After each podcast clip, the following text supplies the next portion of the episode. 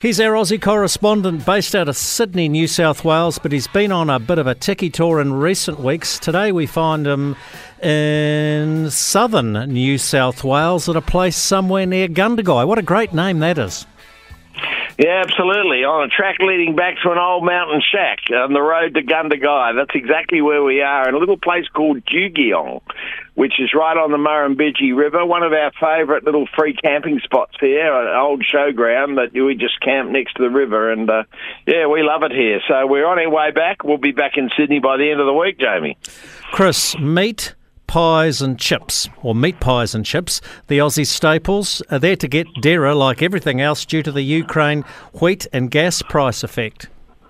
Yes, that's right. And they sort of, uh, although there are two different reasons why the meat pies and chips are going up in value and um, going up in cost, uh, of course, as far as the wheat meat is concerned, meat pies, it's mainly due to the effect of wheat prices on the pastry. And they look like they're going to get maybe as much as 10 or 15% dearer to buy. And chips, because of there's only one manufacturer of pre made chips in Australia, he's over in Western Australia, and his gas gas price has gone up through the roof because uh, the world gas price has gone up, and that's affected he, what he has to pay for it locally. So it looks like the Aussie staple of meat pie and chips is going to become a, a, more exclusive meal, Jamie. Mind you, you might run a bit short of honey on your toast for your breakfast, Chris, because you've got a Varroa mite scare. This is a real threat to the uh, to the apiculture industry.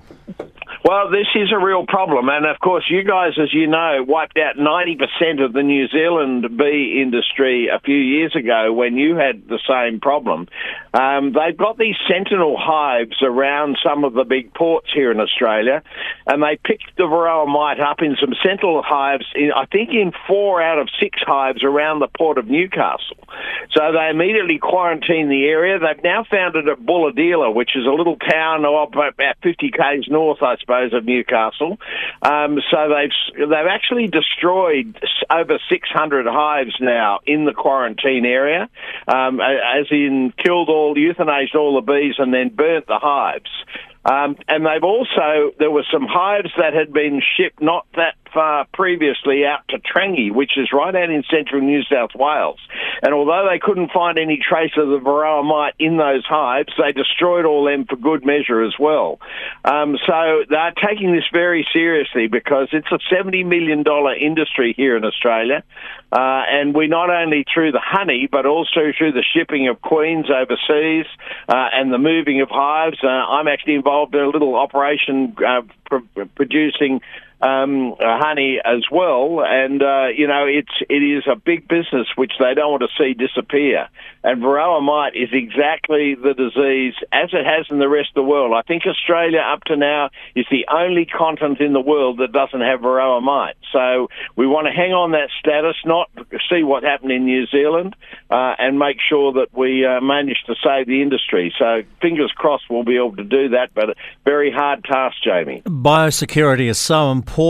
Uh, another industry under threat is your live cattle exports uh, into Indonesia, amongst other places. Foot and mouth really taking hold there. Yeah, look, foot and mouth is just wiping cattle out everywhere up there, and uh, they're very paranoid about it.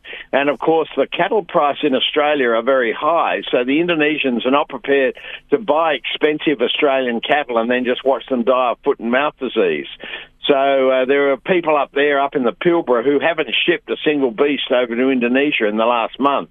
Uh, most of that, those cattle are coming across to the east coast, and happily, the restocker market over here, where people are restocking both farms and feedlots, uh, means that they can get good price, although it's not as good as they net receive over in the when they ship them live cattle because of the distance involved with the transport. It's still able to sell and make money out of the cattle when they bring them over. So they're being saved by that at the moment. But um, well, let's hope that that uh, that disease comes under control, or at least they come in a way of quarantining the feedlots to give them confidence to buy the Australian uh, cattle again, Jamie, because that certainly long term would affect um, the farmers up there greatly. It's their primary source.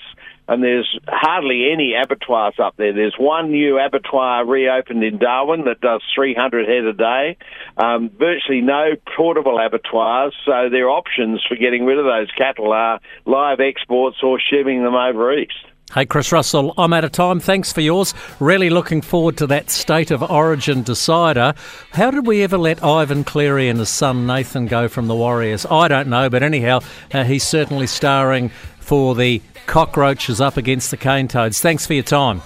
No worries, Jamie.